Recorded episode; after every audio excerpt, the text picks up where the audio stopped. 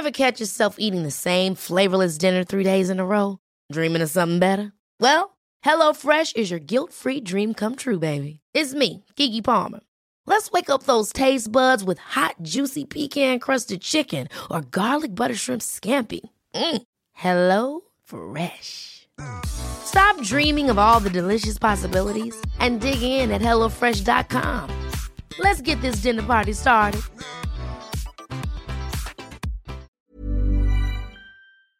From the home of time, This is Maritime Radio, Greenwich.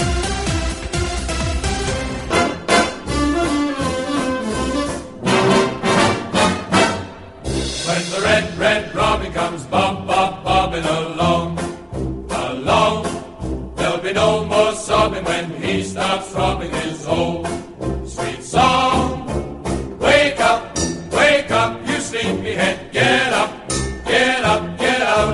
Cheer up, cheer up, the sun is red, live, love, love and be happy. What if I be blue, now I'm walking through fields of flowers. Rain may glisten, but still I listen for hours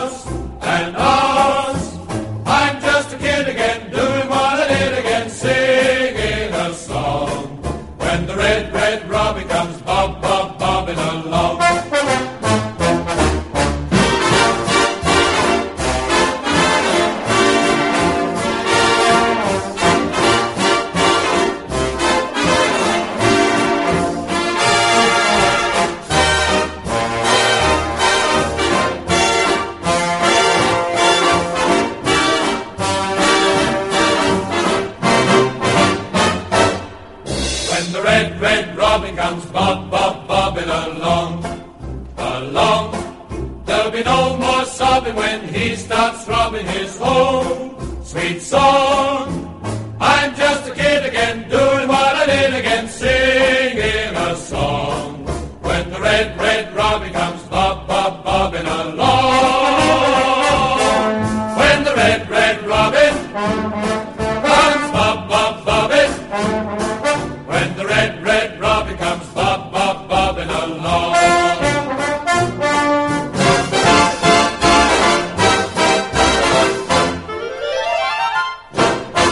Further proof that Gillingham versus Charlton isn't actually a local derby. We didn't lose. Welcome to Charlton Live.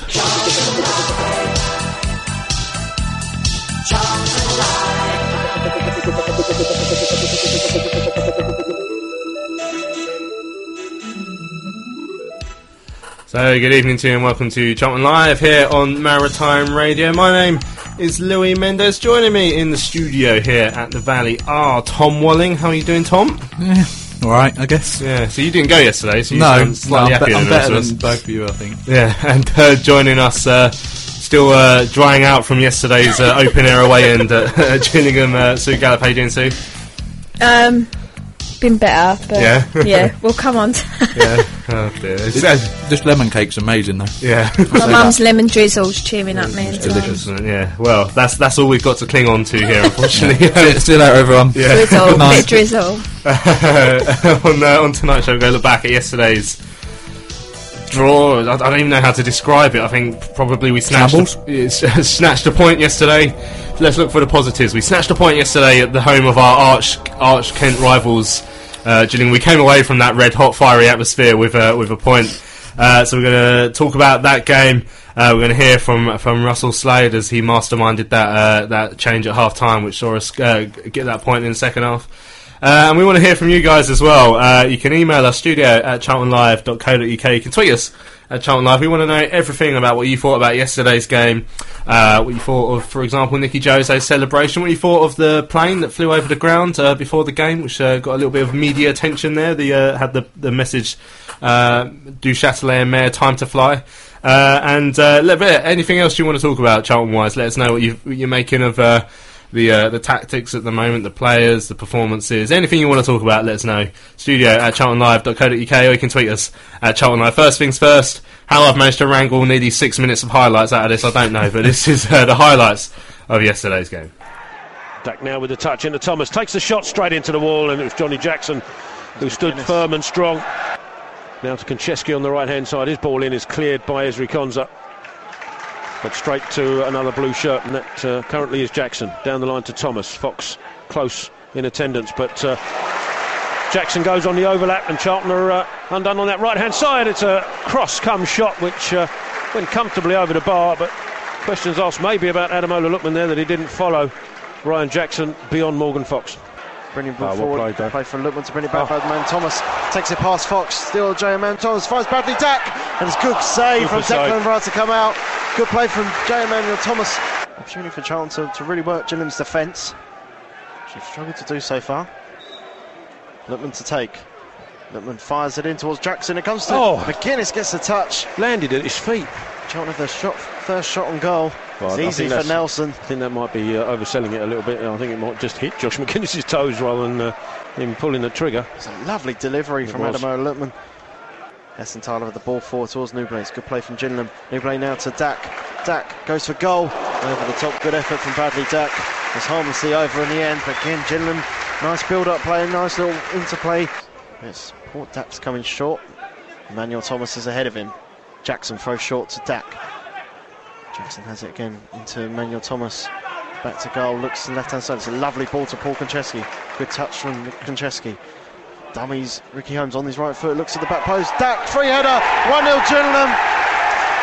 Bradley Dack with a free header for Paul Konchesky's cross. A soft goal for Charlton to concede. And it's the hosts who take the lead after 40 minutes. Awful, really, from Charlton point of view. Not just the uh, the, the finish, which was uh, a decent header from Dack into that top right-hand corner. The fact he was given a free header in the first place is one thing, but uh, the attempted block at the cross was uh, well, was just nonsense. Uh, Konchesky had it on the left-hand side, and Holmes just jumped in the air and turned his back. And uh, Konchesky just saw that happening, just stepped to one side of him and was able to chip the ball into the penalty area, unchallenged. And equally as unchallenged was Dack's rise to head that past Rudd, and uh, a very poor goal for Charlton to give away. Konsa cross to Solly. And there's the half time whistle. The half dominated by Gillingham has to be said. Magennis looks to the right hand side. It's cut out by Konchesky. Now Gillingham break with Newblay. Takes it past Konsa. Looks to the right hand side where Man Thomas is 1v1 against Morgan Fox. Takes him on. Goes for goal. J Man Thomas. Straight at Declan Rudd. Bit of a little for Charlton. They allowed him to cut in on his favoured left foot. Ulvestad, Oh, good tackle well. on Dack. Now Lookman. You get the ball in the box. Magennis, free header. Oh, good save. save from Nelson. Magennis was in acres of space. Gillham's defenders looking at each other. It was a good cross in from Lookman. Magennis with the free header. There's a good right palm from Stuart Nelson. Can they score from the corner? Lookman to take. Lookman right footed in, chips it towards the back post. And Ulvestad was Oh, he's fouled. given a penalty. penalty. Well, the referee, the referee had a word with Jackson before the corner kick was taken, which I disagree with, because it gives them a chance to. Uh, to oh, and he's given him a red card, I think, as well. No. Oh, it's yellow. yellow. I thought it was, he got red out. I thought, but anyway, Jackson, um, Jackson and Ulvestad were tussling. Ulvestad got pulled just before the uh, corner was taken, and then avoided Jackson by skipping round the back of him. Went in front of the keeper, and Jackson did the same thing again. Whether how much contact there was, I'm not entirely sure. But when you've already been warned by the referee, you've got to be careful. And uh, Charlton have been given a gift here. It's going to be Ricky Holmes to take for the Addicts. As we approach the 60th minute, can Ricky Holmes level for Charlton? Give them a lifeline, get them back in the game. Ricky Holmes just waiting for the referee's whistle. In front of the away ends, Ricky Holmes. Saved saved. by Nelson! Down to the goalkeeper's right. He hit it well, but Nelson read it. He's kept it out. Here we go again. Still 1 0 Gillingham. Charlton Uh, at the corner. It wasn't uh, the worst penalty you'll ever see. It was hard and low down to the right, but the keeper read it. Fox into the box to Novak. Lovely little Lovely touch from. Novak. Oh, and he tried to steer it past Nelson. Didn't Taken quite work, but it's foot. still in the penalty area. Dak will try and clear it away for Gillingham. So Thomas gets ahead of uh, Novak, in fact, and uh, then Osadebe puts his foot through this, and it's heading somewhere towards Chatham Dockyard. That one. I'm not sure I've got my geography right, by No, the way, I don't but think you have. It's over the other way. Yeah. Okay. That's Medway, isn't it?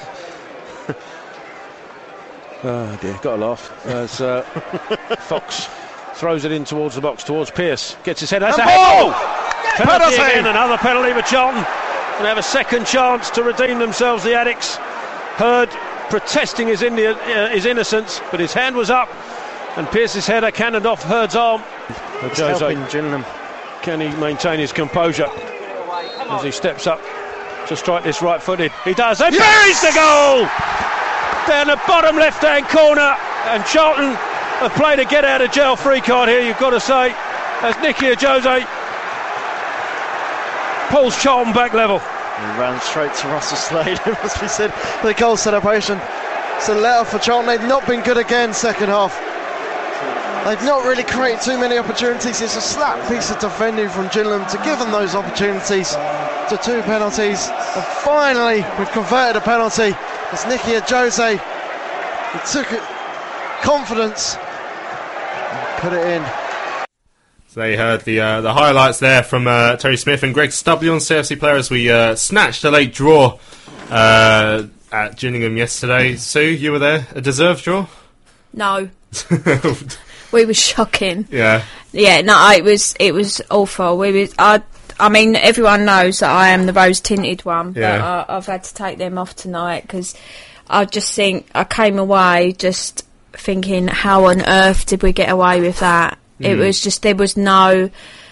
It was like eleven, well, ten players running round because the goalkeeper obviously doesn't run anywhere. but it, yeah, th- the team was just running around. It was just like a group of individuals just running around, not knowing what they were doing. Yeah, it was it was interesting. I thought because um, you look back to the Port Vale game where we set up in a four-five-one away at Port Vale, uh, and in that first half we absolutely pummeled them, and we should have been four five nil up at half time. In fact, I remember seeing that Oxford had gone two 0 up away at Port Vale yesterday, and tweeting that's what we should have done. But same same lineup, and we, we just did not have anything like that that sort of cohesion yesterday. I've, I just I don't know. They've obviously done done their homework um, on players. I mean, Lookman. That's the that's the. I know obviously he's only eighteen, but that's the worst I've ever seen him play. And I I just find it sad that we're hanging all our hopes on an eighteen year old that that we haven't obviously like even players like Vicky Holmes. Just not one of them for me was on it yesterday, and I don't know what that's about.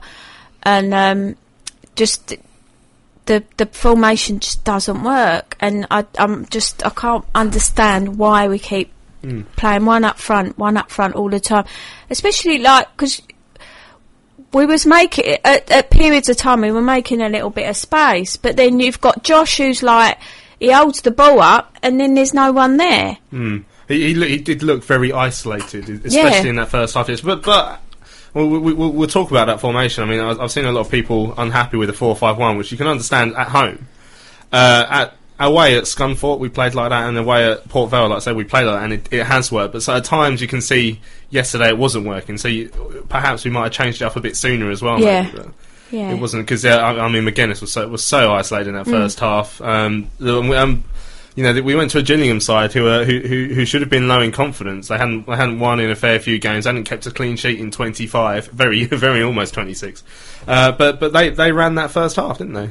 Yeah, I mean they they looked dangerous every time they went forward. Um, it just, I mean, I know a lot of people get on Morgan Fox's back, and again, that was the. F- honestly, the first time that I looked at him and thought we need to strengthen this side in January because I, I I do fear for us otherwise. And and as you know, I I never speak like that, but it just it wasn't the team that I've watched sort of that have been digging in and, and fighting, even though we might not have been getting the results. There was just nothing there. Mm. Yeah, uh, so in in that first half, like I say, Gillingham starting well on top. We saw a, a free kick from J. Emmanuel Thomas. Chris Herd had a shot that he fired wide. Bradley Dack, who's a, a player I've admired for for the last couple of years, he uh, he had a shot. Uh, he came through one on one. Declan Rudd came out well to smother it. Um, I mean, it, it was just a procession of chances for them really in that first half. And we, I think, the only one. In fact, I've got my notes again. I showed you our notes on, on Tuesday, Tom. That's our chances in the first half. Is one. I've written down yeah. one chance. Yeah, we did. We had one shot on goal in the first half. Yeah, and it was even that was uh, a free kick It from, weren't- came to Magennis and he didn't catch it, weren't properly. danger- Yeah, yeah, It- it it- I mean, clearly wasn't working that first half. And when when that goal finally came for the Gills, um, uh, a, a crossover from the the now hairy Paul Konchesky.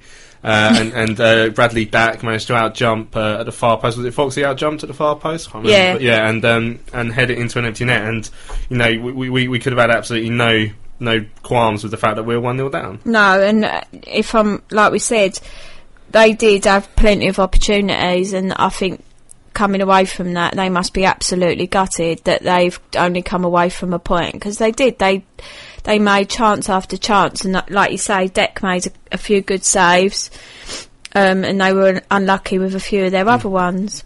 Now the uh, the Gillingham goalkeeper in the first half, uh, for the first half an hour or so, Jonathan Bond, he was um, he was struck down with what can only one can only assume was severe boredom, and he had to go off in, in the first half. I mean, that was that was that was one of the stranger things you've seen because he literally, I don't think he'd even touched the ball. No. maybe once, if mo- at most, and then he had to go off. So I don't know what all that was about. But Yeah, we it's, it's not Gillingham. Not let's have a look at Gillingham's Twitter feed. Just yeah, because that was very odd. And Mm. then obviously like, and that sort of little gag was going around the whole of the away end. Oh, Yeah. he's gone off because he's bored.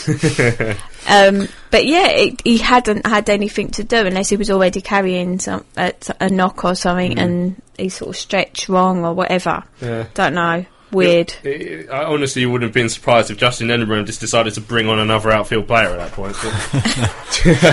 So, so the, I, I found the the reaction from the fans at half time uh, interesting. I mean, we, we all heard how Russell reacted to the fans' chants at Port Vale, where towards the end of the game, when, when we when we'd thrown away that lead, the fans were chanting, "Russell Slade, he hasn't got a clue," um, and. Uh, he was clearly frustrated and pen- painted up in that in that interview he came out for afterwards. And uh, at half time, we saw more of that yesterday. Uh, as as the players go off, the tunnel uh, at Priestfield is right next to the the uh, away end. We call it an end. It's barely a stand, isn't it? But the, the away Mhm. end and uh, the, uh, the way scaffolding. yeah, the away scaffold. And, and but but I mean, uh, you, you were down in that end. So what was the reaction like from the manager when he went off? It didn't it didn't look too pretty. It was awful. It Yeah. it was. I I would say it was. It felt worse. It felt more vicious than when we've had some of the the impulse. Yeah. Um, and I think that that was like the lads got some of the lads got clapped, but um, it was it was it was horrible to be in to hear that level of of sort of hatred really. And I think it's partly because of what was said in the week, but I Yeah. think partly because that some of the decisions that he makes regarding substitutions and formations are just like it, I just I don't understand. I'm obviously I'm not a football manager. I will never be a football manager. But Don't rule yourself out. gonna it. say, Everyone gets to John turn around up there. um, but yeah, it just it, some of some of it just doesn't make sense to me at all. And and also, I noticed like a lot of the fans were, were chanting four four two as he was going off. that was Yeah. uh, the end. Well, they did that at the end of the f- Uh, yeah, first half-time, yeah. um, really loudly. And and one of my friends, Sarah, she said, "I've never ever heard a crowd have to shout to a manager what formation they should be playing." Yeah. Um, and it's sad. It's so sad because we've sort of half got what we want in the fact that we've got an English manager. All right, he's not got a track record of getting promotion after promotion or anything like that, but he's a well-respected man in football, and it's just it's just not working. I think that's part of the problem and part of the reason why he's getting so much stick is because there's that added expectation on him. So when all these foreign people came in and uh, network people that we didn't really know, and plus we were a division higher, the expectation was slightly lower. And now we've got what some of us wanted. Um, we've got someone who we thought was going to be better. We've got arguably a, a decent first eleven when you put them out there and nothing's working. And I think that frustration is coming through from the fans because their expectation of this team in this league is better. We've got a manager that we expect to be doing better as well, and he's sort of running out of excuses really because this is arguably worse than we've been for what three or four years. Seventeenth in League One now. Everyone, let that sink in. Uh, Dan says uh, we must be in trouble if Sue has finally had enough, which is true. Which is true. I, I can't remember ever seeing you like this, to be honest. So you normally, like as as you said yourself, you normally try and find a positive, and Yeah. you, uh, you you seem very uh, un- unsure where you were going to find those when you came into the studio this evening. Yeah, no, just uh, uh, yesterday, like when I sort of had it in my mind that was coming in tonight, I was just like, I don't even know what I'm going to say. What can you say? There's for people like we've already said off air, like Solly didn't really do a lot wrong, which he doesn't. Um, Deck had made a couple, like a few good Yeah. saves, but you can't come out of that game and say anyone was like anywhere near what they're able, like, like their uh, potential or their ability. Hmm. So at half time, after the uh, the chants from the crowd, I mean, I, I, I'd, I'd be surprised if, if Russell actually listens to the chants of the crowd and makes a decision based on them. But you know, he he, clear, he clearly saw it. It was it was time to change things up because it hadn't worked in that first half. Took uh, skipper off, who'd had a who'd had a quiet game in the middle of the park, and, and brought on Nicky Ajose.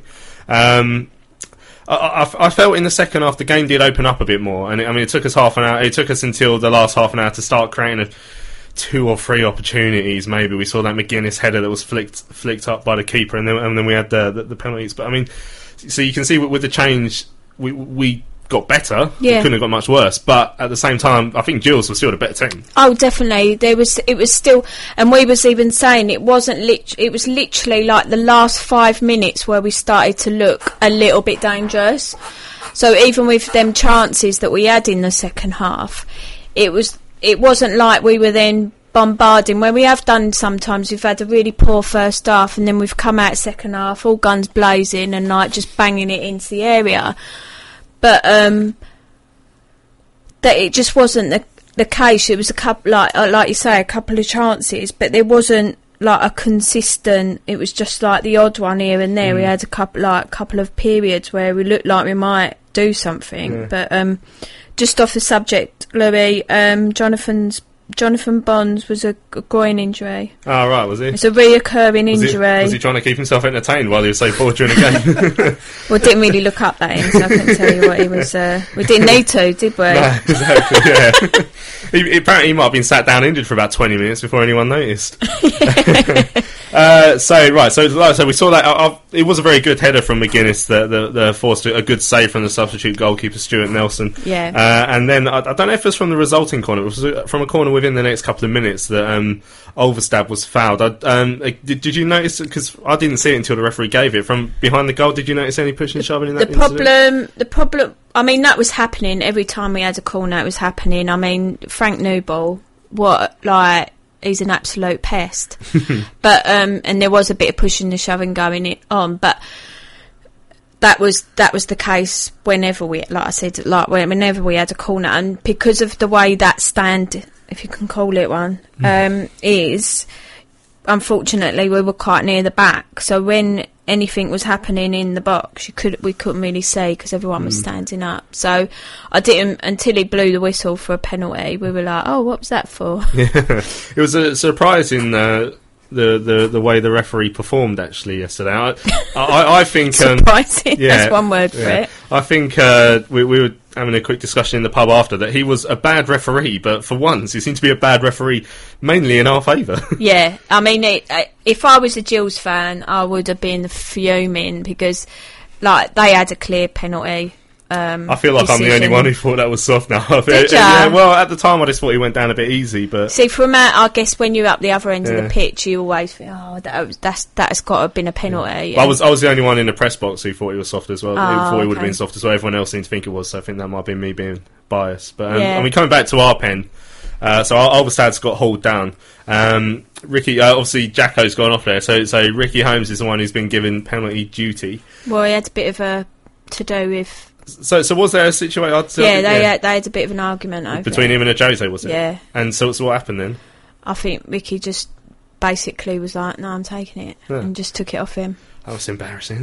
you I go, you go on to miss it 'cause Paid I- off, didn't it? Yeah, he, he struck it. Um, I mean, Ricky Holmes has been one of our better players this Yeah, season. yeah. He struck it, struck it well enough on his right foot, and he was going. I mean, he was. I think he was going to go just inside the post, but the problem was. Uh, it was off the ground, so it's quite a nice height, really, for the keeper. And I mean, that you've got to sort of give uh, give them a bit of credit. They've got a decent keeper in Nelson. So, I mean, when he came on, the Gills fans went mad. He's definitely a favourite down there, isn't he? Mm. So, um, it was always going to be. I mean, you you always think as as a a player, as a team that's got a, given the penalties, you always think that it's in your favour. But for some reason, I just didn't feel like we was going to score that Mm. one. Yeah, Um, I felt a bit more confident when Nicky took his, but I just I don't know. I think it was just one of them days. I had, I had an awful day from start to finish, and it was just like, you know what, it's just not going to happen. Yeah, that um, that Holmes penalty miss was our third penalty miss in a row as well, wasn't it? So we had the, the Jackson one against Rochdale. We had it was it was in Lee Novak who missed in a cup Yeah, game. Yeah. against Crawley. Yeah, against Crawley, and then obviously that one. Uh, when, when when you're passing out that golden opportunity where you haven't been playing that well, then then you're thinking, oh god, here we go. And and, Yeah. and there there is perhaps where we have ridden our luck. Then when it's gone down the other end, and it's Konsa who's I can't remember which uh, which Gills player it was going through, but Con, the, the guy's gone through. And from where I was, I thought Konsa was behind him, and he's decided to slow down and just wait for a little, a little bit of contact and go down. And I'm guessing that's what the referees thought has happened. But I mean, the Gillingham fans were convinced that that should have been a penalty. Well, I thought Justin Edinburgh's head was going to come off the way he reacted, and uh, was it just following that? It was when the referee had to go and have a word with him. I can't Yeah, remember. It was one of the have been, decisions he had to go and have a word with him. But um, yeah, I don't. I just think like you, as much as I'm, I'm not a fan of Gillingham. Um, I think you've got to sort of be honest and say that actually they deserved a win out of that Mm. in the, in their performance and just the the lack of ours. Yeah, we saw the the substitute late on of uh, with about I think it was about ten minutes left to go. Lee Novak uh, came on, and then uh, Josh Magennis was taken off, so we had Novak and Ajose up top. Yeah. and and again that got uh, some chanting from the away end of uh, you know you don't know what you're doing, and also, so did you get the impression that people around you weren't re- very happy with that sub? No, I mean, I, well, I wasn't either. Um, but I, I think, like we're saying, Josh, Josh is one of them players that has got. He can create things out of nothing, and he he's, he is very much that big man up front that we've been missing since we lost Jan. Um, and we said in the first half he was like chesting balls down, and then there's no one there. So to to then take him off, I I just feel that Josh and Nikki would have been a better pairing. Um, but yeah, it's it's just I think, and when you have got a play player like um, Josh, when you you're not playing particularly well, but he's still looking like he's going for every every time that ball goes anywhere near the area, he's there trying to get it, harrying like defenders and that. So. I would have Josh on the pitch over any of our other strikers. Yeah, I mean because I guess when you when you're losing by a goal to nil when it's getting to the last minute, so the, the other temptation may be just to have, have all three of them on as Yeah. well. But That's I just that's I think that's the thing. Like I know I know like before I've kind of palmed it off a bit, but where people say Russell's very defensive in the way he sets up the team and everything, and and that was really clear yesterday. But when you're chasing, uh, like at that time we one 0 down, and you're chasing it, you um. Sorry, my Siri just decided to go to Russell's poor form. um, you you um you don't then like take off the the player who actually looks like the most threatening. Like you say, you you then you think right, I've got nothing to lose. Go free up front and see if you if you concede another one, then at least you've tried. uh, we we did see a good chance fall to Lee Novak where a cross came in from the left, I think from Foxy and That uh, was a brilliant cross, No- by yeah, the way. yeah, really No- good Novak cross. killed it with a glorious touch. We took it around the, uh, the the defender, and then he poked it towards goal, and I think the keeper just scrambled it away. Yeah. So we had that uh, that chance, and then finally, just just as we're all giving up, really, as the clock's ticking over ninety, it comes uh, it the long throw that comes in, and it's flicked on. Yeah. And uh, I mean, I, I thought that was a clear handball. His hand was up. Oh, you blatantly Yeah. it was it was uh, Maradona, Mon- uh, Maradona, Maradona. Maradona. Can't say it, Maradona moment. Um, it, yeah, you could. He was leading with his. It's, as he went up, he was clearly leading with his arm and his hand just punched it before uh, it hit the head of. Can't remember what one of our players it was. Yeah, And then, so the second penalty gets given to Ajose. Now, so again, I didn't see this, but someone I was chatting to afterwards said that apparently the ball was passed around a few times before it ended up with Ajose to take it from the spot. Did you know anything like that? Or? Uh, no, I turned away. oh, it might have been one of my sit down moments when Yeah. I'd got bored. Um, yeah, no, I, I just I was like, oh god, like yeah. So I didn't see any of that. Yeah, that's all right. So, but anyway, ended up with with a Jose taking it. He's uh, uh, slotted it home with aplomb. Uh, and then he celebrates, uh, and his his celebration is to uh, run in front of the dugout, bashing his chest, saying "me, me," and Russell Slade sort of waved him away a bit. I mean, that was I, I found that quite interesting. I think we had again we had some discussions yesterday. Um, at the beginning of the season, it wasn't really coming off for Nicky, but I think that's a lot to do with the way the fact that we didn't play to his strengths, and people will criticise me for this, but I think we did the same with Big Mac in in the in the past because now you can see at Preston he's scoring goals because they're playing to his strengths. We weren't. Do- we've not been doing that with Nicky. I don't know whether it's got anything to do with the fact that Russell didn't actually bring him in. We bought him before Russell came in as manager. Um, you, you never know what goes on behind closed doors. We don't know how he trains, what sort of attitude he's got, or whatever. He seems like a nice guy to me, but Yeah. um, and I just think when you when you're not playing well, you've got nothing to lose. Hmm. But give someone. He scored 25 goals last season. The only, the only thing I will say on Nick is, I mean, I, I think even during the second half, yes, I don't think he's done anything until the goal. But he's a goal poacher. Yeah. When you when you've got a player like him, you know he's not going to do these mad, crazy runs with the ball at his feet and then smash one in. You know he's going to be in that area and he'll take a chance on where he'll be the one that gets the little cheeky tap in, or do you know what I mean? Yeah. So because he's not banging in a 30 yard screamer, it, that doesn't make him a bad player. It's just the type of player he is. He's a goal poacher. And I guess, as, as you were saying, it comes down then to the formation that we're setting up. Is if we're if we're playing four five one, you don't want Nicky up on his on his on his Todd. Well, no, that Yeah. that doesn't work either. You need him and Josh. i in my opinion, him and Josh would be the best pairing up mm-hmm. front. I agree. And I think we've got wingers that can score the 30 yard goals. Holmes already shown that this season that he's done it, and Lookman scored a few from outside the area. So we've got players that can do that, but also those two players can get to the byline and get crosses in. Yeah. And if Ajose's on the edge of the six yard box and those two are fizzing crosses in, then he's going to be there to stick them away, which so many times in recent games we get those two get to the byline, there's nobody in the box, and then Magennis, who's dropped deep and held the ball up, is like busting a gut to get in there. Yeah. But he's the only one that's even close. Got plenty of tweets and emails coming in. Keep them coming into at Charlton Live or studio at charltonlive.co.uk. We'll come to those uh, in a few moments. Uh, when the final whistle goes, again, I was because I had my headphones on. It was hard to tell what, what the reaction was of the fans. I mean, the, the goal was well celebrated. I think um, it, it it definitely felt like we got It away more with one. relief than anything. Yeah, just just relief that we didn't lose the El Kentico or whatever some Yeah. people were calling it. I did I did a vote by the way on Twitter yesterday about whether the, that was a derby, and I think eighty percent of people said hmm. no. Comprehensively No, it's not, not. wasn't it? It's not. It's not a derby. I mean, the, I think the surefire sign, as I said at the start of the show, is for the, the fact that we didn't lose means it's not a derby because we always lose derbies. The fact that I was happy to buy a Gillingham mug for my collection means it's not a derby because I never buy a Palace or Millwall one. No, uh, it's any anything further than sort of half an hour away is not a derby. Yeah, it's just, it's just one of those games that's quite easy to get to, like Watford. Um, although the Gillingham fans seem to have a little bit of aggro with us, they were singing "There's only one team in Kent," and we were going, "Yeah, we know, it's Bromley."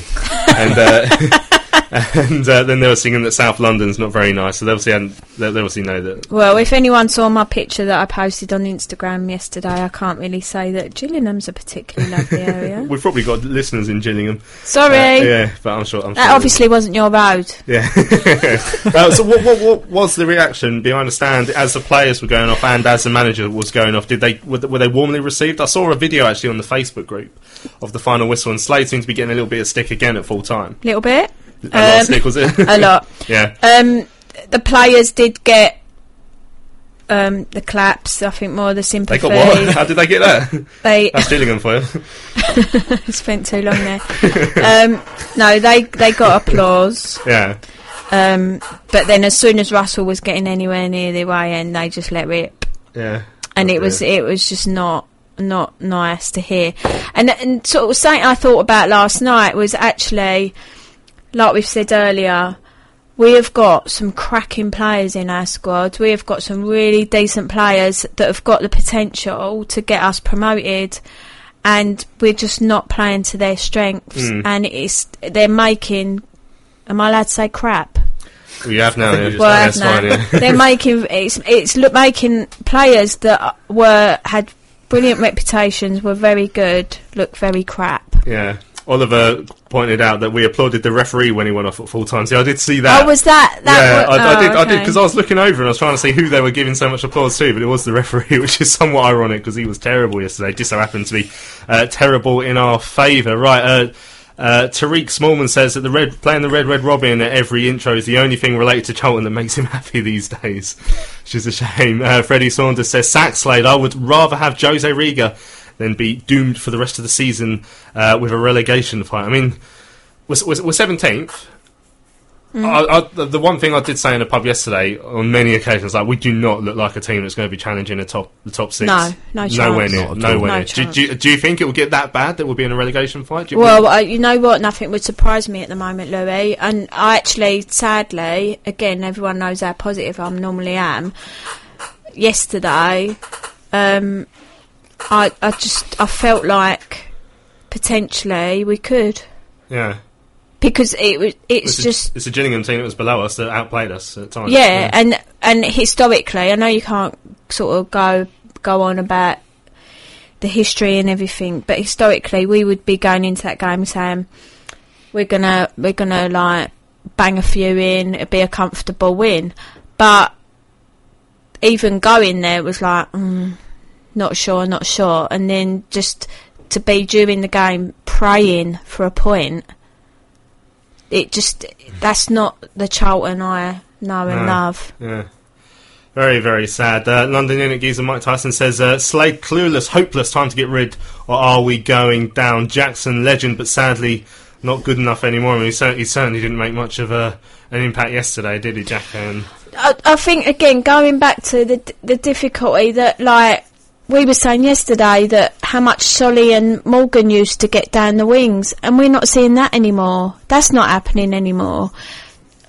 Something's going on behind the scenes that we don't know about. I'm sure of it because some these players don't become crap overnight. do, do you think where we see what happened, for, for example, the, the, the comments after the Port Vale game, where, where I think it's fair that Russell, obviously he came across, um, I don't think he came across great, but it's fair to say that Russell's correct in saying it's not his fault that the players, you know, the players should be taking those chances, the players should not be giving away the penalty, for example. He said at Port Vale. Do you think comments like that can affect the morale of the team? Is that the sort of comment you'd expect from a manager? I mean, he's an experienced manager, so he, he might have done this before. I don't know if that's his style at other teams, but. Yeah, I mean, I don't know. I, I think, and this is, I'm going to make a really strange comparison there, and you can disagree with me if you want. Hmm. Football players are like small children. They learn from their teachers. They do what they're told. So, if you're saying to this child, you need to write that line a certain way, but if it doesn't happen that way, you need to, do you know what I mean? Like You need to know- explaining yeah. ways, and it just feels like they they just it like are completely unguided at the moment. They it it looks like they don't know what they're doing. I, I get the impression that Russell is very much an old-fashioned manager in terms of the way he disciplined his squad, the way he talked to his squad. And do you think that that isn't working? See, I've got a lot. I've got a lot of respect for some of the things that Russell brought in in terms of making things more professional. So, and it is silly things like the lads have to wear a suit on a match day. They get fined if they're late, which, as I understand, all kind of went out the window um, a couple of years prior after after Pally left. So like they started getting fines for having their phone in the the dressing room or being late and those sorts of things. So he's brought back the old school like respect of the rules. But I don't know if uh, sometimes that can if if you're being too harsh with players, sometimes you need to know what individual players need. So, like I always remember Pally saying, sometimes some of them will react better to you getting in their face and shouting at them. Others need an arm around their shoulder and a bit of reassurance. And I'm I'm not sure that Russell's that type of manager. Yeah. Okie dokie. Right, we've still got a few more of your tweets to read out, but I think first uh, let, us listen to uh, to Russell Slade. We've been uh, we've been talking about him. He uh, came out to speak to the media yesterday. I nearly missed it actually because because our, our game finished so late. I didn't do my my match report until after the five o'clock news, so I was then running down and I missed the start of the interview. Uh, but I've managed to steal it off YouTube anyway. So uh, so let's listen to what Russell Slade had to say, uh, speaking to Terry and the rest of us after yesterday's uh, game against Gillingham. Russell, uh, a one-all draw uh, in slightly different circumstances to the to the draw on Tuesday. I suspect you're slightly happier uh, today than you were at Well, mi- mixed, really mixed. I mean, the first half, um, we were a little bit flatter felt. Um, I thought they were the better side in the first period. Not that there was a lot of chances for either side, in all fairness, um, but you know, I thought that we, we, we were below. There was too many of our players a little bit below the levels um, that they'd given us over the previous couple of games. Um, there's need to change it at half time, um, which we did. Um, thought as that half, then the second half wore on, I thought we grew into it. Um, managed to get on top, create a few chances second half, which is what we do. Um, unfortunately, we couldn't convert enough to get the three points. Pressing game that we, uh, we we did on Tuesday, especially in the first half, didn't quite uh, didn't quite come to fruition in, in this one. Uh, and uh, when you changed it at half time, we certainly looked a better side. Yes, we did. We did. We did look better uh, in the second period. Um, I have to say, you know, do, we needed to be better uh, after the first half. That can happen sometimes. A little bit flat. I think one or two below their levels for one reason or another. As you know, we have had a bit of a virus. We lost Patrick Bauer on the way here, um, amongst others. There was some others suffering a bit, but it was important that you know we just rolled our sleeves up. 90 minutes of football, and for whatever reason, you know, try try, try to find a level that was going to get us a result today. Um, it didn't quite happen, though we did have two massive windows of opportunity to put the game to bed. And two magnificent saves from the keeper as well as the uh, the penalty save. Did you think at that point it might never come? Well, we, the important thing is we, you keep creating, we keep persevering. Um, we have to keep. If we don't do that, then you know we're not going to get those opportunities, and we want to keep knocking on the door and, and, and forcing opportunities and creating chances. I think that's really important, which is what we've done in the main anyway. But um, second half they started to come gradually. We started, you, you know, finding a little bit of space, and Novak's had one, and Josh Magennis has had one, a fine header, and and. And to be honest, um, Addy could have hit the target once or twice and caused caused them a bit more of a problem. But look, uh, all, all in all, we, we just have to we just have to move forward again. Now we have a home game. It's two tough games that we've had away from home. Um, we've created a little bit of momentum. Would have liked a few more points. We've taken five from nine, two of them away from home. You know, it's we wanted more, but it wasn't to be. But we have a home game Saturday, and we need to, you know, go and do what we've done um, over the recent games in terms of our creativity, um, our movement in the box, and you know, our progressive passing to go and get goals. I can't let the interview pass without uh, mentioning the referee. Um, is that uh, one of the more bizarre 90 minutes you think you've uh, you've had to witness? Well, he has he has a difficult job anyway. At the best of times, doesn't he? Out there in the middle, um, he's had to make a few calls today, hasn't he? Um, um, I think they, they they were looking to claim a penalty, and then there was obviously the two penalties that he did give. Um, cl- clearly, I think everybody in the building saw the second one. His hand was very high in in, in the in the air, and um, he, he didn't leave the referee. I don't think he left him any decision. Uh, you know, everybody will debate um, anything else that happened. I haven't seen the first one, but uh, certainly my eyes didn't deceive me on the second one. Thanks. uh, Good luck. Good luck, sir. Thank you. Russell and Nicky Ajose has been very patient, uh, waiting for his chance, yeah. and he, he got his goal today. Did you think he was maybe making a slight point with his celebration? No, no, no, no. He just wanted to be on the penalty. That's what it was about. He wasn't talking about scoring the goal. He just wanted to be on the penalty. But before before the game, it was um, it was Ricky um, that was on the pens because obviously um, at that stage Nicky was a substitute. That's quite big for Nicky to come back and to get a goal today. No, really pleased, really pleased for him. I said that at the end of the game. You know, he's um, he's, he's gone and got a, a, a goal, and that might give him, you know, that little bit of a push as well now going forward. In terms of the first penalty with Ricky, what did you make of that? He puts it in the court, well, to the side, doesn't he? But maybe at a height that the keeper doesn't have to get up or down for as he goes to his right. Yeah, he looked like he hit it firm enough, um, Rich, but obviously, I think it, when it, as you say, when it's at that kind of medium height, if the keeper guesses right the right way, he gives himself a chance of, of, of making the save, and um, you know. He's, he's made that save, and it's another one we've missed, unfortunately. Yeah, the big appeal they had was the one with Es- Ezri Konsa, wasn't Correct, it What- was, what yes, did- yeah. What did you think? I, I don't know. I don't know. I, I, I, I, cou- I couldn't really see because he was kind of. His, Ez was kind of the other side of him, so it was difficult to know how much contact he got. He probably got a little bit of contact.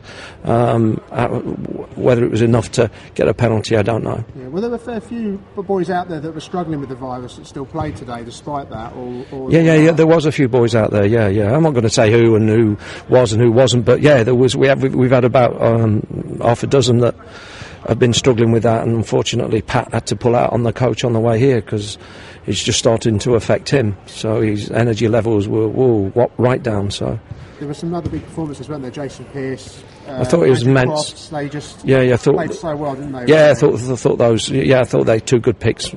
Um, Rick, that you've done there, uh, Rich. I think he was very good. Um, Piercy at the back, um, and Crofty, you know, his experience in midfield kept us going, kept us going forward, and in that second period, as we started to get on top a little bit.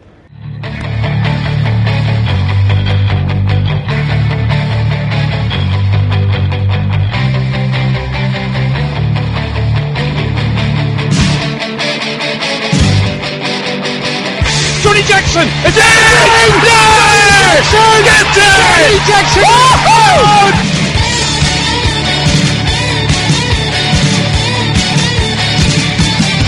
Charlton Live. From the home of time. Home of time. This is Maritime Radio, Greenwich. Karel, a heavy defeat at Burnley today. How do you sum that one up? We were good. Charlton Live. Welcome back to Charlton Live.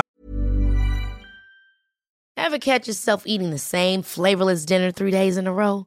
Dreaming of something better? Well, HelloFresh is your guilt-free dream come true, baby. It's me, Keke Palmer.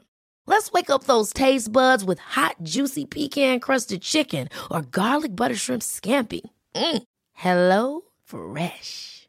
Stop dreaming of all the delicious possibilities and dig in at HelloFresh.com. Let's get this dinner party started.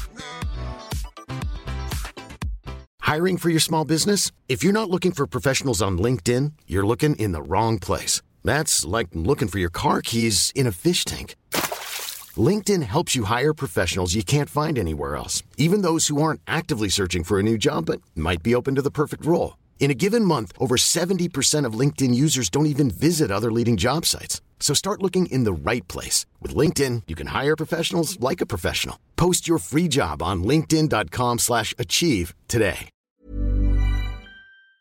Here on, uh, on Maritime. I'm glad, you, I'm glad you still find that one funny, too. it hasn't really worn off on me yet either, but I laugh internally now. Um, I can't smile when it comes to Charlton anymore. Uh, when, um, uh, we heard there from Russell Slade. Um, I, I, I, I think it's probably fair to say that when um, when when we get a result, Russell will, will always try and find the positives from it, and you know, you, you, he will look at the fact that you know when we changed to four four two, I think we did start creating more chances than we had in the first half. It wasn't many, and we were still second best, but it, there was a slight improvement, and I guess you, you do get. This, the sense that he tries to take those sort of positives from his from his interviews. I think, yeah, that's what eh, I think any manager's going to do. And when we look at the last week, we've drawn away and won at home, which is again, you know, in another world, you'd or in another time, you'd be saying drawing away and winning your home games is promotion form again. But the truth of it is that it's not. The truth of yesterday is that the first half wasn't good enough, um, and we were playing a team that were hadn't won in six and conceded an average of two a game prior to our game, and it took us until the very last minute to score. So I get why he does it. Obviously, he's not going to. I don't think he's the sort of manager that's just going to come in and, and slag everybody off. But it, it's not good enough, and I, I think he's under real pressure now. Um, I, I really wanted it to work out, uh, but it just unless he changes his tactics at the moment, which he just doesn't seem to be doing, I really don't see where we're going to start picking up enough points to to move up the table. And I think we're only five points or something off the playoffs, which is ridiculous. Yeah, it's, it's, but, bizarre, it's a bizarrely tight league. but I, I even those five points, I just don't see us making them up if he keeps playing what I would just say is, is negative football. It'd be really interesting to see now how we line up against Chesterfield next Saturday because he, he, he's he's he's taken that plunge at half time yesterday. He's, he's come away from the four five one and, and gone to the four four two. Bought on Nicky Ajose. It'd be interesting to see if he sticks with that or if he, if he goes back. I mean, Yeah, I think uh, certainly Nath on Thursday said uh, away from home he kind of is happy with the four five one. Uh, personally, I'm not. I, I don't think we should be playing that there either. Or if we are, only against the teams that are perhaps up nearer the top of the league. But against someone like Gillingham, for me, we had to go four four two and, and push and try and dictate that game. But certainly at home, I would expect that. And depending on what's gone on behind the scenes between him and a Jose, which uh, Sue touched on a, a bit earlier, I can't see why you wouldn't start him and Josh Magennis up front because Josh has proven that he's probably the the best striker we've got at the moment, and his hard work against Coventry last weekend was the reason we won that game. Um, and Ajose, if we play to his strengths and we play those two wingers, there's no reason why he can't get goals as well. So, So, so what do we think about the, the Nicky Ajose celebration? And, and let us know. Uh, tweet in studio at charltonlive.co.uk is the email, or tweet us at Charlton Live. I mean, I, I, I we, we heard what Russell's reaction there was. Um, I, I felt perhaps. You know, he, he didn't come out and go, "Oh yeah, no." Nicky was giving me. A, I, I sort of said, "Was he giving you a message or, some, or something like that? Was he making a point?" And, and Russell obviously felt uh, like he wanted to say that he wasn't. He, it was just because he wanted to take the penalty. But e- even then, if, if he's making a point that he wanted to take a penalty, if you're making that point quite visually in front of eight thousand people to the manager, um, I, I, I can't imagine that Russell would have liked that. no, I can't think he would either. But the- way you look at it is, this is a player who scored upwards of 20 goals last season, and he's not getting a start in a team that are struggling. So I think to suggest that it's it's not that is a, is a bit bizarre because if I was Ajose, I'd be feeling frustrated and annoyed that I hadn't been given my chances. So obviously we're not him. We don't know exactly why he's done it, but it looks to me very much like that was a message to Slade to say, look, okay, it was only a penalty, but this is what I can do. I will score you goals. You've got to give me my chance.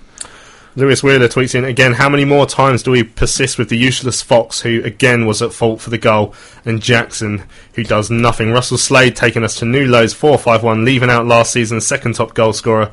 Glad to see Ajose gave him abuse. So I want to say something about the Morgan Fox point because we had this discussion yesterday at the game. We haven't got anyone else to play in that Mm. That's what I said last position. week. When we le- when we lost T, Tariq, sorry, um, that, and I believe, I firmly believe, I don't care how good a player is, they need competition for their place. He hasn't got that. Um, and I think if we'd kept, we'd managed to keep hold of Tariq, then I, I, I've got no doubts that he would be our starting. I 100% You know, starting agree. lineup. I think Yeah. he, he just needs someone pushing him. We said it. I think it was last weekend we spoke about it when he came in for Wiggins. That was when he was at his best, and then Wiggins got fit and wasn't able to get back in the team because Fox was playing so well. But Sue's spot on. As soon as Tariq went, he's had nobody pushing him. Okay, as a footballer, you obviously you've got your self pride and you should be performing anyway. But it's not. You know, it's not easy to do that when you know that your place is probably going to be assured anyway. we've, we've got that Adam Chicksen, isn't he? He Actually came on yesterday, but yeah, like, he doesn't seem to have been very near to the starting lineup Did at he? all. Did he not? Did- Oh, I no, no, sorry, know. sorry. He came on at Port Vale. Yeah. Mm. He the- came. He played the against miserable- Crawley in Yeah. uh, that rubbish cup, and um, All the miserable games just rolled into one to me now. he, he looked he looked all right, but but nothing brilliant. But also on on the skipper, I think, and again, this is something we've said for so many weeks now. If you're going to play him or Crofts, that's fine, Yeah. but you, you don't play them both. And we saw the last home game when he played Crofts and Ulvestad in the middle. You saw the difference it made. But mm.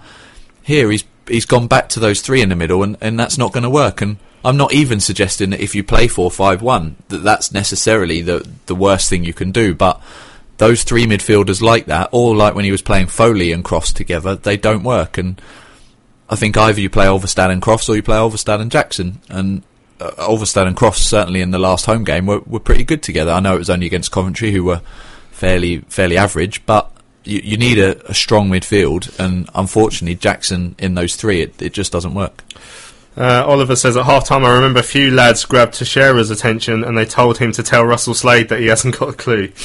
uh, uh, Lewis said, agree with Sue. Yeah, Magennis is a workhorse, but will he get 20 goals? No, Jose will. He's a goal scorer. Play him. Uh, but with that said, I think, like you said, I, I think Ajose and Magennis will work quite well together. I remember at Fleetwood away where we ended up drawing 2 2 a couple of times. Uh, Magennis knocked the ball down a couple of times for Ajose and he didn't take those chances in, in that in those cases. Right, I'm going to set you up here, guys. Uh, Mike Tyson says, "Surely the a panel agree it's time for Slade to go now." What's your what's your views? You go first. Thanks.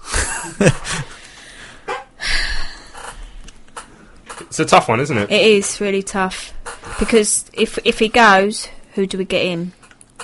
That's what worries me. Bob Liscombe's just tweeted that Karl Robinson's left MK Dons. No! exactly. No! that is a correct Where's, reaction. where's Steve Evans these days? Don't even. He's down Charlton Kebab House actually. Yeah. Don't even. Don't joke about things like No. that. It's just not funny. I'll be having the- nightmares for the next put, three weeks. put, it- now. put it this way: the, the, the reaction we've had from uh, from Mike Tyson's tweet there, not a real Mike Tyson, uh, is the fact n- normally on this show, if I ask that question, I'd expect to straight away. Nah, nah, come on. The fact it's taken this long to answer, I think, suggests that there's certainly second thoughts in people's minds at the moment. Isn't there? I, I just think, like, I'm not one for chopping and changing managers either. So I, I think how we've operated in the last two and a half years is not the way to operate in, in terms of changing your manager every six months. But, or not even shorter amount of time than that, you need to eh, bed in. These relationships take time to grow. And I know we all want it to happen overnight, but realistically, it doesn't. Um, you have a very unique situation like the season we went up with Pally where it was that whole new team and we keep going back to it but I think that is a very unique situation it is not very often that that happens at any football club but I, I don't know I, I, I wouldn't want to say yeah I think he should go yet but it is is in a really difficult situation now because if you've got the fans on your back and against you Yeah. you're kind of on a hide into nothing I mentioned this on Thursday about this, this thing I'd done in in Richard's paper on for Friday, which is where I thought, um, and, and you're right. I think uh, the fans are on the back, and, and you know, the, I, right. Look, we're seventeenth. Let's let's not beat around the bush. He's probably, he's probably rightly so at the moment that he should be under pressure, but. Um, I, I, I- I still put down to you know you, you can look at the manager or you can look at the the whole picture and whereas the day to day footballing stuff isn't going to plan at the moment you look at the whole picture and you look at how difficult it is to work at this club um, with the the mistakes of the people before you uh, are added onto your shoulders. Really, you've got you've got that pressure from everything everything that's gone wrong in the last two years, and I don't think that helps. Mm. Uh, and and that's why I sort of sort of saying I, I genuinely think that without a full root and branch clear out of this club. From from the board, you know, as as we've all talked about for, for a couple of years now, from the, from the owner, from the, the distrust between the, between the fans and the owner, I honestly think the only way that this can get better is for them to go first, and then we think Mm. about a new manager. I I, that, I think that's just the situation we're in now. I think that's the way I see it as well. And uh, since yesterday, in fact, no, probably for the last week and a bit, I've been toying with this idea of whether I'm I want Slade to go or not. Because on the whole, like Sue, I think stability is the way forward. I think we've had so many chopping and changing, and we finally got someone who's got experience of this league. Let's give him some time and see Mm. what he does. Yeah. I think the stuff he's done behind the scenes in terms of managing both up and down has been brilliant. Um, I think he's working under incredibly hard circumstances, so all of that works in his favour. And yet, when he then plays a 4 5 1 or makes these tactical decisions that cost us games, I'm so, so disappointed and so frustrated. And I, that bit, I, until that changes, I don't see why, why we would keep him here. And he, he doesn't look like he wants to change it either. And I don't know who we'd get in. I haven't got an answer as who someone who comes in, but The the the mistake, yeah, maybe the the mistakes he's making, or the mistakes in my opinion that he's making, seem so basic. And I'm not a football manager. I don't know, and he obviously knows more about the game than I do. But I don't understand some of the things he's doing, and I'm not alone in that because all of the fans are voicing that opinion. So look, he's under enormous pressure, definitely. Mm. Um, I I wouldn't be surprised if he went, uh, and I don't think at the start of the season, if someone had told me he'd be gone in November, I think I would have been so angry at the regime. But to be honest, if if he does go, it wouldn't it wouldn't surprise me, and it, I wouldn't be as disappointed as. You wouldn't be as- shedding any tears, would you? I don't think I would. No, and it's hard for me to say because I very rarely, Karel Fraeye aside, even when Riga and Peeters and Luzon came in, I very rarely criticised them because I- I could see what they were trying to do, and I just can't with Slade. I expected so much more from him, and he's just Mm. disappointed me. Uh, As I say, on the pitch, I think the stuff he's done behind the scenes, on the whole, for the club, he's tr- he's trying to to do well under very difficult circumstances. But on the pitch is what matters, and, and it's not coming off, and it's time and time again the same mistake. Were we expecting too much too soon? I mean, we're uh, how many months into the season now? We're three months into the season. The mess that we're in. Is it something that would have been changed around by any manager in three months? Is it No. something that perhaps is you know is, is this a transition season? Are we, are we just going to have to get used to the fact that we're going nowhere this year, but maybe next year will be different? Is is that the situation? I think I think in in defence of Russell, as we as he he sort of voiced when he came in, he had a player a a, a group of players. I wouldn't say a team because it wasn't a team. A group of players that weren't fit. Um, all discipline had gone out of the window, so they were arriving late to training. There wasn't any structure. Um, a lot of the backroom staff that had been here for a long time had gone, um, and it it was almost like starting again. And when you've got I mean, I, I, I, was really hopeful in the summer. When we mm. got him in, I was like, brilliant. We've got an English manager, he knows the league, he knows the game, he's passionate, just what we need. And then you see other players that we're interested in choosing other teams mm. that are not, alright, we say this because we're, we're, we're fans, but that are not on our level. They're not as big as we are or were and and that to me, then you think, right, there's something. What is going on to make these players not want to come here?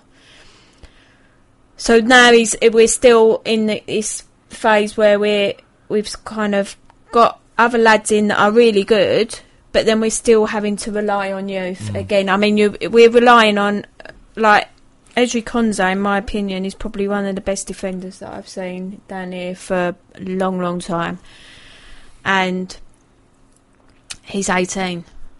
Bob Liskin.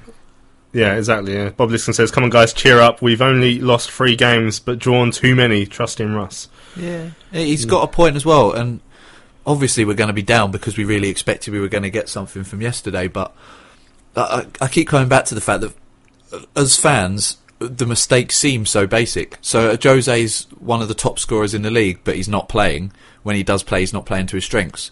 Botaka comes back off the international break and looks flying. We've barely seen him since. I'm, I do not know what's up with him at the moment, but I think he got injured. But when he was on the bench and he wasn't coming on, or he was coming on for five minutes, and f- until about three weeks ago, we were rarely playing two wingers anyway. We were only playing Lookman or Holmes at, at, at a time, and those are the kind of things that, as fans, you see it and it looks like glaringly obvious mistakes and maybe Slade's seeing something we don't, but he's not coming out and explaining those in a way that justifies the selection for me, and and that's what's really frustrating. But sort of going on what Sue was saying about relying on people like Ezri, we shouldn't be relying on someone like Lookman either. And mm. when Lookman and Holmes have good games, we look good, and when those two don't, we look shocking. And to be that reliant on our two wide players is is a real worry because they're the only two players that really look, maybe Magennis as well at the moment, look like they can take a game by the scruff of the neck and we've got people like Crofts in the middle and Pearce at the back who are solid, but they're not they're not going to turn a game.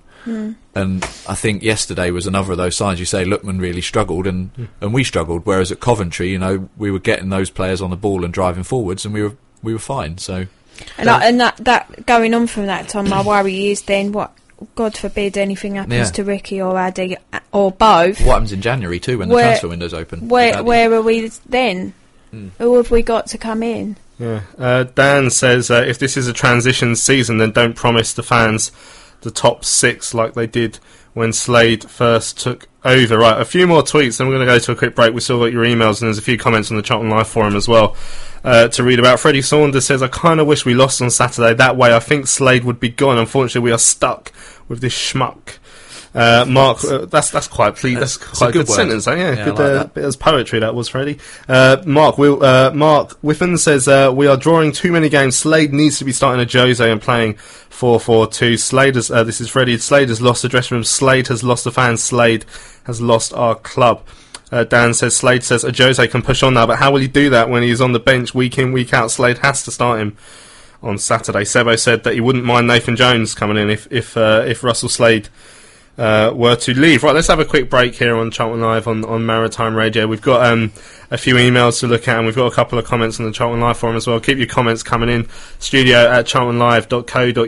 You can tweet us at Charlton Live. Let us know what you thought of the. Uh, we haven't really mentioned it yet, but we will do the aeroplane protest yesterday. Uh, organised by card, paid for by a single fan. Uh, the plane flew over uh, the uh, the Priestfield Stadium just for kick off. Interesting side note. Now that was actually planned for Oxford away, but it was too windy, so they had to rearrange it for, for Gillingham away. That's a good bit of in, inside info for you. Uh, right, let's have a quick break, and uh, we'll come back here on Charlton Live in 30 seconds.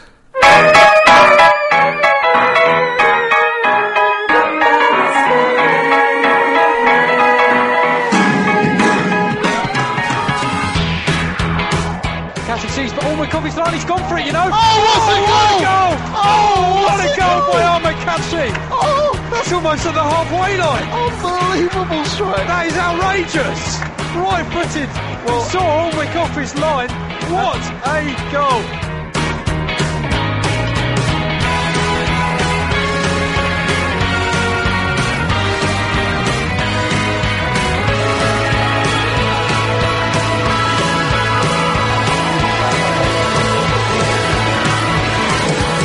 Charlton Live. From the home of time. home of time. This is Maritime Radio, Greenwich. That's very weird. Charlton Live. So welcome back to Charlton Live here on uh, Maritime Radio. So let's uh, let's have a look at some of the emails. I think uh, people have emailed us studio at charltonlive.co.uk. Still got half an hour to do so. If you want to get your uh, thoughts read out here on Charlton Live on tonight, so we got the first one, seat. Yeah, um, unfortunately, we had another one, but it's gone missing. We don't know where it's gone. Um, that was sent yesterday, but we've got one from Alex Hall. Um, Dear Charlton Live, thank you once again for a great podcast. Sadly, we might have to consider making a change in management soon. We don't seem to be improving. Every game we are either struggling to hold on to a lead or get back in the game. The amount of draws is a great worry. How comes teams like Scunthorpe and Wimbledon can get it together and we can't? I believe that we have the players and should be higher than 17th. This is well below expectations. Cheers, Alex Hall. Um, It's true when you, you look at the sizes of the other clubs that are doing well in this league. I mean, I know when you, you look at the likes of Wim- Wimbledon are be on a different trajectory than we are because they got promoted last season. But you know, Scunthorpe have been down there for a few years. You look how small crowds they get in, but they they put it together. But Wimbledon have had consistency in their manager Yeah, is a is someone that came through their team, um, knows the team inside out, the, the the club inside out, and they do they get they get, they seem to get players that get it. They- I know they talk about like. like we, like we did once. the old crazy gang, all right, they're not the crazy gang anymore, but they they've kind of got this ethos that's that's in their blood, and they seem to get the right players in that, that kind of know what it's about and and si- sign up for that and sign into it. So Mm. Good tweeting from Brendan as just now. She says, uh, "My husband Smithy says, can we please go up so we don't ever have to sit on that scaffolding again? oh, we wish. Mind you, we, was we could try getting relegated. we went we went to pre-season friendly there a few years ago. Did we? Yeah, Yeah. that was My first ever Bromley game was at Gillingham, actually, in the FA Cup. Good bit of info there. That might come up in a pub quiz at some point. What game did Louis Mendes? um, right, next one. Bob Liscombe. Evening one and all. I felt I had to write this email about the concerns I have over the long term plans that RD might have.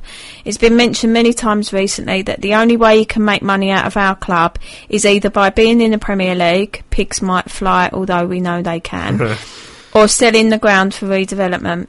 We can all see that this must be the route he will take as he has absolutely no interest or love for the club.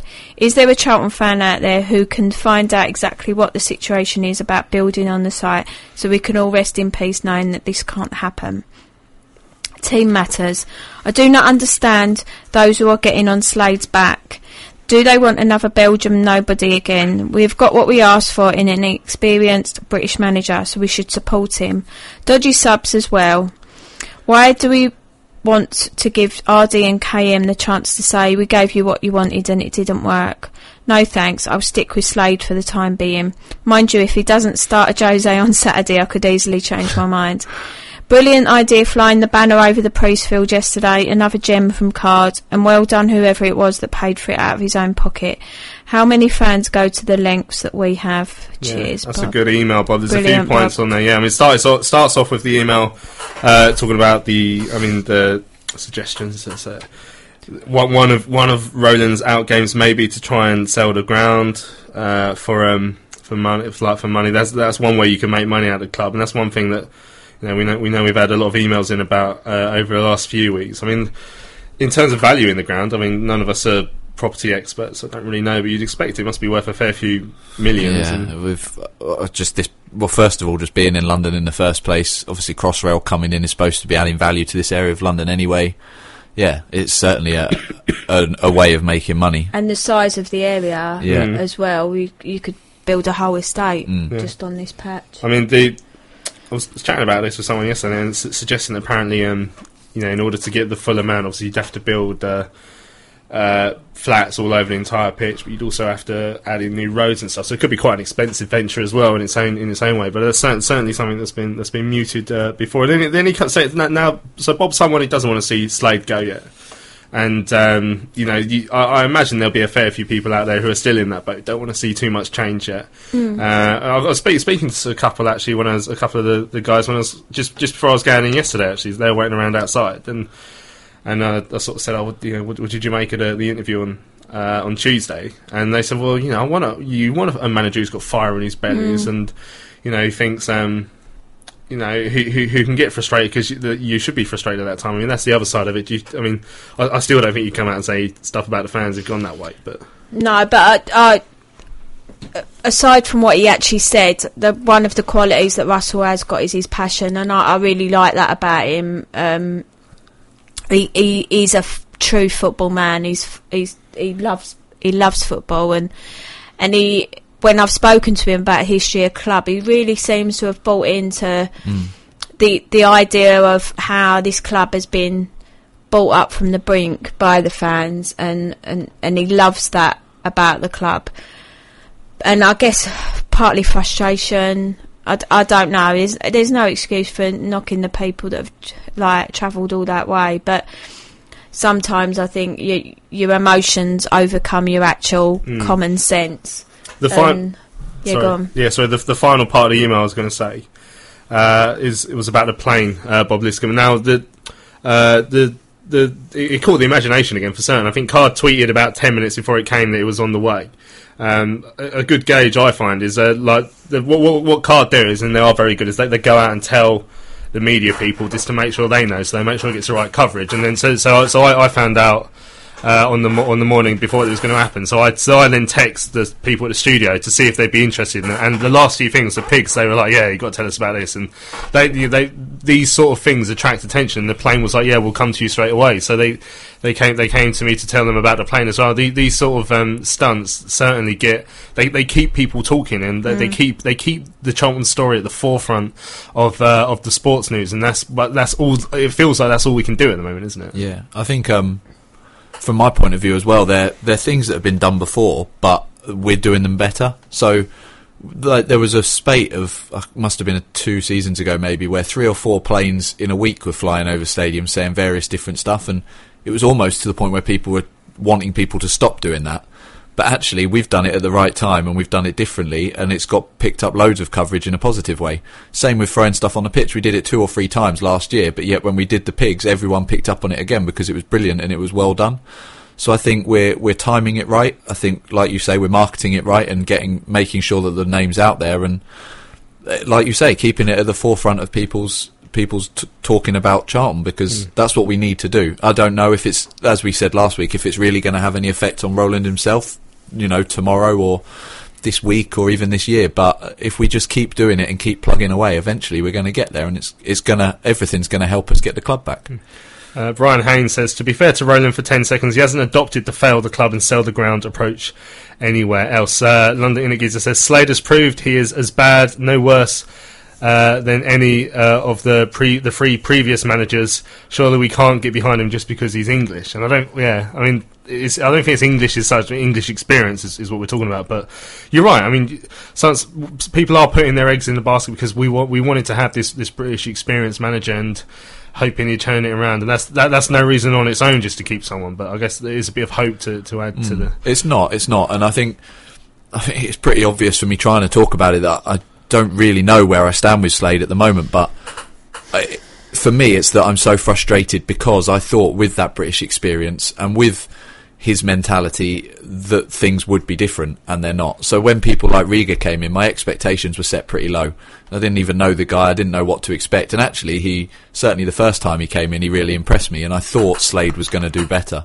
If he goes and some nobody comes in and wins, you know, the rest of the games and we finish in the top six, I'm not going to be saying, well, he's not good enough because he's not had British experience before. Obviously, results results matter. And I think I just expected a lot more from Slade, and that's why I'm disappointed with him. Let's uh, let's read a couple of the quotes off the Charlton Life Forum before we go back to finish off the emails. Uh, Cap ten, uh, uh, you might have noticed since you are listening that tonight's show our, our website's been down. CharltonLife.co.uk is down today, so we're on Maritime Radio instead.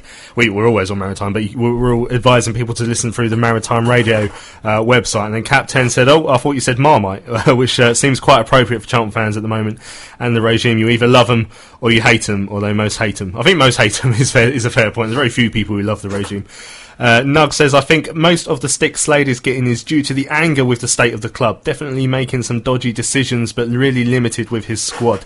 No doubt he's trying to work with these owners and realising they're rubbish, but he should have realised what they were like. I mean, he must have known what he's getting himself into. into. Well, again, we talked about yesterday. He's already worked with two. Um, yeah, dodgy uh, owners. I'll, I'll try and avoid the word dodgy. two um, slightly different owners. Um, so you kind of think maybe he's, he's just used to it and he knows how to just manage it. But and like what I said earlier, I wouldn't want people to misread that into me think, saying that he, he should lose his job because I, I do believe that um, he should be given time.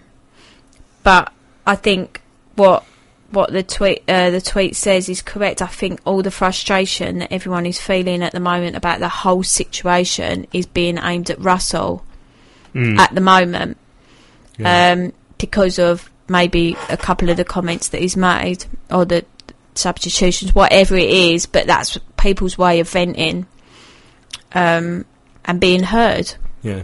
Uh, Red Chaser says no sympathy for Russell Slade. He knew what he was letting himself in for when he took the gig. Nice final payday if you can get it. He's never won anything in 20 years as a manager and was not our first choice, so I was naturally underwhelmed when he joined, and he's proving me right.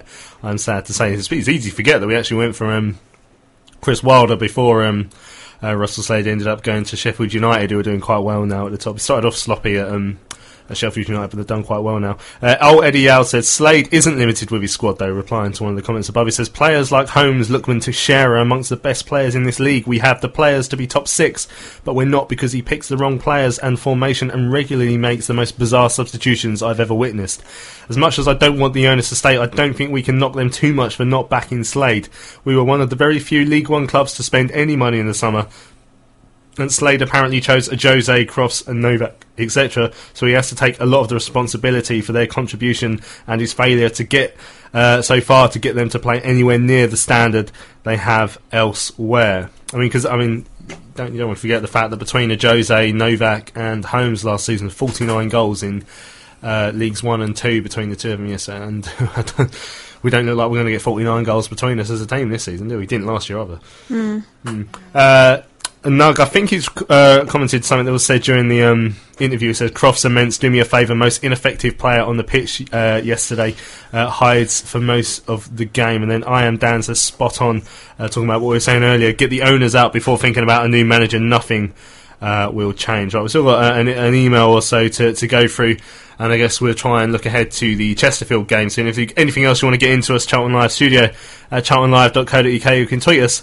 at Charlton Live. 15 minutes left to go here on Maritime Radio. Back in uh, a minute or so as we'll, uh, we'll uh, finish off tonight's show.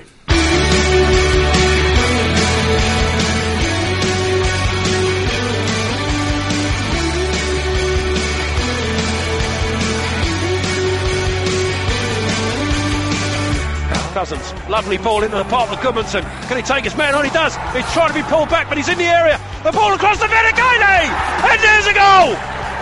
Charlton have the lead again. Super work. Firstly from Henderson and it out to Cousins, who did a pinpoint pass into the path of Goodmanson. And instead of Goodmanson going on his own, a slide rule ball across the penalty area picked out Venicale, who buried his chance. And Charlton are 2 1 up. Charlton Live. From the home of time. Home of time. This is Maritime Radio. Greenwich. That's very weird. Charlton Live. Talking about Charlton Live here on Maritime Radio. Um, we've, we've got an email from Bob Liskin, which we'll uh, we'll have a a, lis- uh, a, a listen to now. See, Mark Newbury. Mark Newbury. We've already We've done read Bob Bob's. Liscombe. Yeah, sorry, again, my That's all right. my name's mixed up there. Uh, Mark, um, evening to whoever got the short straw to pull apart the remains of the game. Hi, Mark. this is what happens when Slade goes back to playing the triplets in midfield. I know people dislike Gianni Byans, but he pulled strings and scored penalties. The reliance of having the same kind of player all stepping on each other's toes means there is absolutely no invention. The 4-4-2, which got us three goals against Coventry, is back in the box, and the dull flood of midfield, midfield sideways passes back. I don't really dislike Slade, but I wouldn't be that upset if he was changed. Karl Robinson is suddenly free. No, Mark. and we try to play a more expansive type of football rather than the don't try and lose philosophy being instilled into them. Unable to go next week, but really not as disappointed about that as I would normally be, as no desire to see certain person playing for Mm. Chesterfield scoring and celebrate in front of me. Hard to think of a positive to see me through the week. Cheers, Mark. Thanks for your email, Mark. Yeah, I know what you mean by the end of that email. I don't, don't particularly want to talk about that. Um, short straws. But we're talking about. Uh, I was thinking about this on the way to, to, to the show tonight. There are some nights, and there's this very similar against Rochdale. Was that just me and you, Tom, when we had to? That was a tough one. Yeah. was, uh, when sometimes you- you're just looking now at the state of everything and the way we don't really like we're going to play our way out of it anytime soon. No. Uh, you, you look look at the people who aren't, just aren't coming to games anymore. I mean, with all like Gillingham away, you tend to expect to sell out. We we we fell 500 tickets short yesterday. There's there's so much apathy around the club now, and so much disheartened fans, and oh, it gets hard sometimes, doesn't it? Peop yeah, that's the thing. People just just don't want to do it anymore. That's that's the saddest thing about it all. It's just you know, even when we've been terrible in the past, uh, I still looked forward to coming to games. Uh, it wouldn't take long for me to then obviously hate it, but you wake up on a Saturday now and it's just the idea of going in itself is just tough for so many people and there's plenty of people who aren't even doing that and have decided not to come, which I think is an even harder decision to take because that's something I tweeted yesterday. That's just something I don't think I'll be able to do. And you know, Russell, uh, Russell, Roland, and Katrien have bought this club, and I I'm still going to keep coming, and I can't not. But I don't enjoy it anymore, and it's that's what's so tough. And you know, we used to lose, and you come in here, and it would be a good chance to rant and get your opinions out and speak. You know, speak to fans kind of virtually via the emails and the tweets and and share all that. But now it's really tough to actually come in and do because it's just it's just so like you say apathetic towards it. It's just It's quite depressing, It is. actually, because it's. I think it's as we've talked before, like it's something that even when times weren't great, it's always brought you a, a sense of joy and pride um, in that, that constant fight to to get to a better place, and it doesn't feel that way at the moment, and it it almost feels like we've given up. It does. Not not in the sense of like what Card are doing, but just it- there's now that like we've said earlier, there's that sense of like, oh, if we get a point, it'll be a relief, rather than like that confidence that we used Mm. to have going into in- each game of. I think we can get something here. I think we can get something here, and that that month or so when when Dale and and Powell and Yann all went, and that was just awful, and I, I hated it. uh, But I showed much more emotion when that happened than I do now. And Riga came in, and I didn't really know much about him, but that fight we gave and the support we gave Riga, despite the fact that this club legend who'd led us back into the championship had been taken from us, and our star striker who we all loved had been taken from us, but yet all the fans were together and with you know, we played a big part in keeping the team up that year. They were having to play Tuesday, Saturday every week, and there was still, for a brief period, that unity. But none of that's here anymore. You've got people not turning up. You've got people turning up who don't almost don't want to come but can't stay away. The the team just aren't performing. You've got a manager slagging the fans off, and like you've said in, in your newspaper uh, piece, Louis, it just comes back to the fact that the club's like rotten from top to bottom, and Hmm.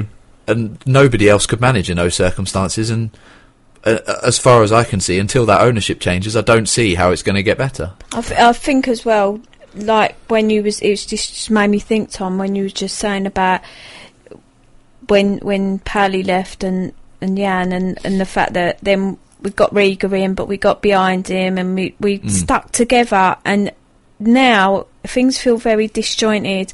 And our fans are arguing with each other and they're fighting with each other, and that's never ever happened down Yeah. here. And that that's things like that make me sad because we've Mm. always always stuck together through whatever thick and thin. There's there's so many fractions in the fan base. Yeah, now, and fractured you- was the word we used on Thursday. and you see it all over the place. Don't you know, and between you know people who are more willing to, to give the owners a chance still, if, even if there is, if it does feel like there's fewer and fewer of them. People who don't don't like certain protesters, people who are protesting. There's, there's just arguments all over the mm. gaff, and it's and the fact the fact we're even having to protest in the first place Yeah, to save our club course, is yeah. just it, you know, it's great in the fact that we're doing it, but it's a nonsense that we're even having to do it in the first place. Got an email here from uh, from Robin Lisbon. It says, "Hi guys, uh, uh, great show as always. I'm renowned for trying to get fans to start to think about Roland's objectives. So to recap, he will use the academy player sales to balance the books. He will play incompetence while deliberately running the club into League Two with less protesting fans. He'll then be ready to make a play on relocating us from the Valley. In the meantime, Meire cozies up to the FA." Uh, ready to make sure they are on side. For those that question why we can't influence Greenwich councils to stop it, think again the 2016 planning rules are now in Roland's favour and likely to be out of our control. You may also think the FA will come to our rescue. Think again. They have just confirmed that without doubt they will not follow the German models of fans uh, of controlling uh, fans controlling 51%. So it's official. Owners will be allowed to kill clubs. Bizarre. Uh, they are okay with that. Are they serious? You heard the FA coming under fire Saturday from both Charlton and Coventry fans, rightly so. Now step that kind of protest up because they appear to be as incompetent as our owners. I, I don't know if any of you guys saw the uh, select committee whenever the uh, with the the FA were put in front of the select committee the No. other day, and um, there there were one there was one comment that comes uh, out of that that if I can't, I can't remember exactly what it was, but it's something along the lines of the fact that the uh, FA sort of saying effectively we can't we can't stop incompetent people from buying clubs, and my my, my response to that was you know. The, there's there's laws against criminals doing stuff like you can stop a criminal doing something, but you can't stop an idiot doing something, can you? Like, Yeah. unless someone's done something like against the law, if they're just a bit doing it a bit wrong, there's not. I don't know what you can do. That's the question I don't understand. That's why I guess Robin's brought up the German the German model of Mm. ownership with the 51 percent, where fans own 51 percent of the club, and then an owner. I mean, I mean, like I said, Ronan was in some sort of buffer for his ownership of his German club the, a couple of weeks ago because someone suggested that he was trying to exert too much influence over that 51 percent with his 49 percent. But that's that's one way that it could be uh, protected. Uh, Robin's. Uh, email continued the real threat this is a real threat and Roland is holding off investors and holding out to cash in what he perceives as a 60 million plus cash reward. I understand we all want to get behind the football but we need to protest with card against Roland and also now against the FA both are as destructive as each other. Strong words there from Robin. Marion said you're summing up everything I feel now so well. Uh, we've got five minutes left. I think we should try and look ahead to uh, to the Chesterfield game, I guess, next week. I, mean, I, I said earlier on in the show, I mean, I, to, to talk about football again, like, it, will it will be interesting to see how Russell sets up next week because I don't know if he, he, he saw an improvement when we went to Mm. four four two yesterday. I say it was it's not like we started running the show, but you know we improved at half time, so we went to four four two. We saw a goal for Nicky Ajose who, you know, he scored a penalty for me. He hadn't done much else, but he, Yeah. he did score a penalty. Do you think he'll be tempted now to, to make that change? I think he has to. Whether he will or not depends on, on what it is that's kept him out of the team in the first place. But I've just had a brief look at, at Chesterfield's results, and unless I've got it wrong, they haven't won since the 17th of September. They've lost all four in October in the league without scoring, and the only goal they have scored in October came from their Checkatrade Trophy game. So this is another team like Gillingham that you're going to come into and you expect to, to do well against. And okay, Gillingham was away, and this one's at home. That's really the only difference. But if we play 4-4-2, if we play to Ajose strengths, it's the same thing that we've said week after week, which is particularly why I'm frustrated with Slade. I can't see why we wouldn't win this game. The other thing you've got to feel is uh, surely we've got we've got to get it right at times, and we've got to dominate a game, and we haven't done that yet. But as I think we've all said, we've got the players to do it. We've got a really good bunch of players. We've not got a massive squad, but the players that we have got and the players that we have brought in are, are good quality players. I think if we play them to their strengths and they're on form, we'll have no problem with this game. But the problem is we've seen that so little, and that's the reason why we haven't, you know, put teams away. Do you, I mean, do you think it will? Say, do you think? I'm sure. Surely that the changes will be wrong. Surely. I mean, do you think Slade's too comfortable in his um, in, in, in the way he has been playing? I don't know. And the only way I can kind of justify his decision making is that he sees them every day in training, Mm. And we don't know what goes on behind closed doors. So, um, potentially, there's been some sort of falling out, or I don't. Oh, I don't know, but. In when it comes to things like that, you have to put personal feeling aside and be professional and think what is the best thing for this team. Not I don't like him because he got him a face or whatever it is. Yeah. You've got to you've got to put that aside. But I don't know. I, I actually don't know. I think I'm still uh, sort of. I feel I feel almost scarred from yesterday, and it, I'm finding it really hard to think Yeah. anything positive today. You sound in- like someone who's been to Gillingham, that's certain. Um, Yeah. yeah. Let alone the fact that football's on. It was the sofa in the car front that did it. You- You're right though about. Um, I, I just look- you look at that celebration from Nicky yesterday, and there was there was passion, there was anger in that, and, and and it was aimed at Russell Stone. No matter what he said, it was it was aimed at Russell, and it was angry. I mean, uh, in a way, do you think Russell would be like, "Oh, so you then? You're not playing." What, like, how dare you embarrass me in front of Yeah. 6,000 people? I can see Russell reacting that way, and that's what worries me because, like Sue says, I think you've got to put that to one side. He scored goals at this level. He's proven. He scored a goal last weekend. Just give him his chance. Go for it. What, what's the worst that can happen? We've been losing home games anyway. Why not play 4-4-2, play them both, give them the 85, 90 minutes, see what happens. If we lose it then, he's well within his rights to revert back, but he's not tried it. And j- just give it a go. But And I think, it, it, especially against a team like Chesterfield, like you hmm. say, they have been struggling, and and I think it's time, times like that that you just think, you know what, like I can't find a better term for it, but go for the kill. Yeah. You've got two very good forwards in Nicky and Josh.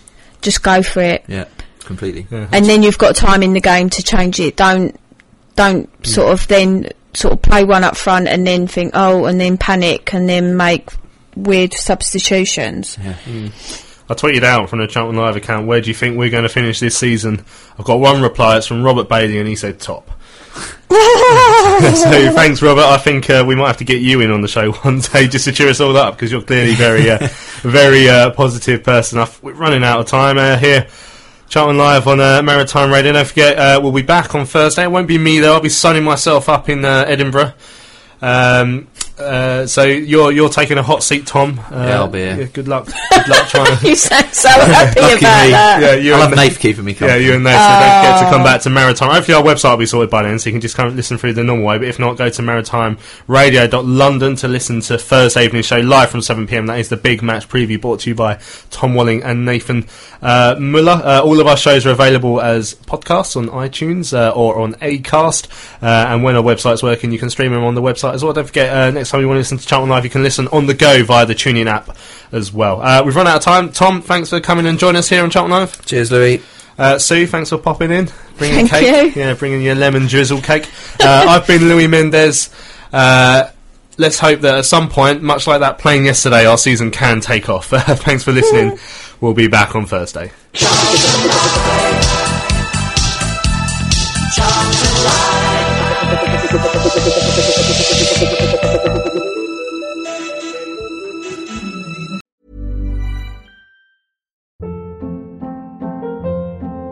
Hold up. What was that? Boring. No flavor. That was as bad as those leftovers you ate all week. Keke Palmer here, and it's time to say hello to something fresh and guilt-free. HelloFresh. Jazz up dinner with pecan-crusted chicken or garlic butter shrimp scampi. Now that's music to my mouth. Hello Fresh. Let's get this dinner party started. Discover all the delicious possibilities at hellofresh.com.